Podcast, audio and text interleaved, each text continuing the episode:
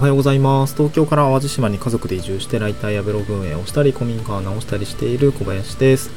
今日はよくある悩み都内のマンションか地方の戸建てかというような、まあ、住環境に関するお話ですね、まあ、お金に関する話でもあるんですけどもしてみたいなと思います。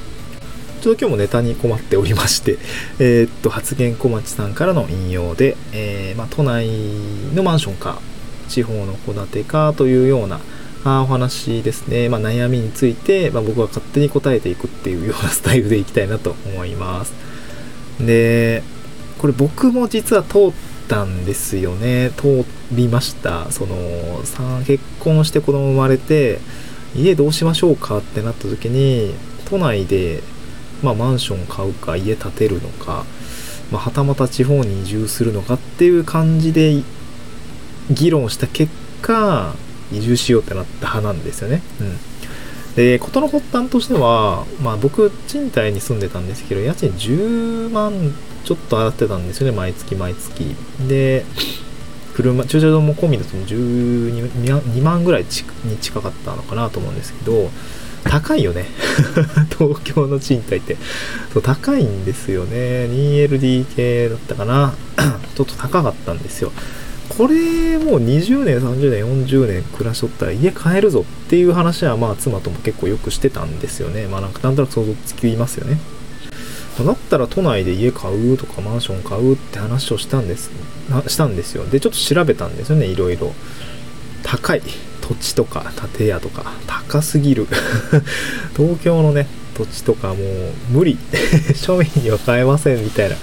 感じで、まあ、あまりにもちょっとリスキーなえー、ローンを組まざるを得ないよねっていうことで、そうだったら、移住しよっかって形で移住しました。で、発言小町の方の質問では、まあその、都内に住んでるんですけど、まあ、旦那さんが建築士で、まあ、夢は注文住宅を建てることなんだ、みたいな、建て売りくらいだ、建て売り買うくらいだったら賃貸でいいんだ、みたいな、結構こだわり強い人みたいで、まあ、奥さんはね、中古マンションとかとって内見しても反応があんま良くないみたいで、じゃあ注文住宅やんないといけないんだ、みたいな話を、えー、されていたんですよね。で、で、じゃあ、その、ね、地方に行って、戸建て買って注文住宅買ってる人がみんな羨ましいと。で、なんかこう、どうしたらいいんだと、この気持ちに。でも東京の方が便利だし、みたいな感じでおっしゃってて、ああ、こういう質問って、いや誰しも通るんだなみたいなふうに思ったんですよね。うん。すごく僕自身もなんか実体験があったので、すごく思いました。で、その、まあ、この話が是々非なの、なんかど、どっちがいいんだって話は全然話さないんですけど、なんかその、僕自身も、うん気をつけたいなと思うんですけどこういう話ってそのやってみたことがないことについて資料を巡らすというか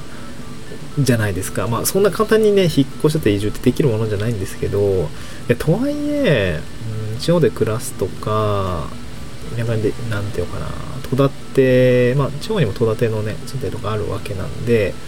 あのそこでちょっと暮らしてみるとかっていうその折衷案みたいのってなかなかこう出てこないんだなみたいなのすごく思うんですよね。うん、都内か地方かとか、戸建てかマンションかみたいなの一回住んでみたらいいんじゃないのかなっていうふうに思うんですけど、うん。いや、特に地方暮らしとかまさにそうですよね。実際住んでみて、で、住んでみてどれくらいの住んだか、まあ、1, 日でもダメだし、1週間でもダメでしょうし、やっぱりこう、ね、数ヶ月、まあ、ないし半年、1年ぐらい住んでみて、やっと見えてくる世界の方がやっぱ圧倒的に多いので、お試し移住だったりとか、うーん、まあ、なんか最近はなんか若い人だとインターンがてらとかね、地方インターンだったりとか、なんかそういうので、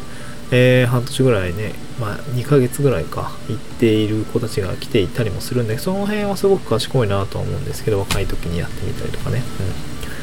いやなんか会社での仕事があるからなかなか大人とそういう風にはいかないんですけどうんなんか試してみたらいいのになというふうにはあのー、思いますが僕も会社にやってた経験があるのでいやそんな簡単には無理ですよっていうその両方の気持ちもわかるかなと思いました、うん、でもやっぱ地方の戸建てって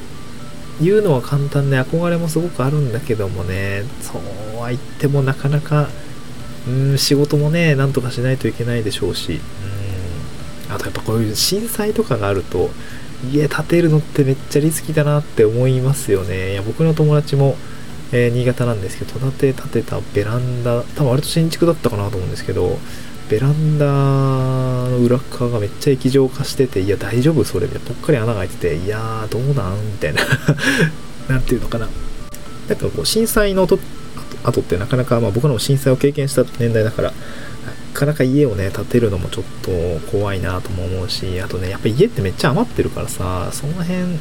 うんこれからね、まあ、人口減ってってでも建物は残っていくっていう時代を迎える中で、まあ、一門住宅はま夢を買うっていうところだと思うんで、まあ、その辺りは全然規定はするつもりはないんですけどうん大変よね。お金もローンもかかるしさ。なんかその足かせになるのが個人的には結構嫌で。うん。そうローン組むとやめられ仕事辞められなくなるというか逃げられなくなる感がね、まあ、ちょっと否めないのがちょっと個人的にはすごく嫌で、うん、何があるかよくわかんない時代において、えー、何かその足が 足を掴まれる感覚がすごい嫌なんですよね。うん。まあ、ちょっと発言小町っての内容全然触れてないですけど、まああの、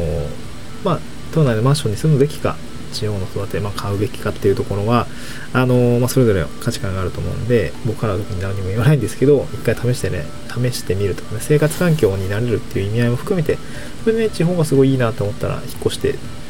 ーん、なんていうかな、平屋建てたりするでもいいし、なんかそういうのをやってみてもいいのかなと思うので、結構働く、あじゃあ住む環境ってすごく住んでみないと分かんないってことが多いので、お試ししてみるのがベターかな、そういう経験がちょっとでもあった方が選択肢としてはいいのかなというふうに思ったという話でございました。今日は短いですけども、そんな話ですね。ちょっとネタ切れ中でございます。ちょっと考えます。はい、また次回の収録でお会いしましょう。バイバイ。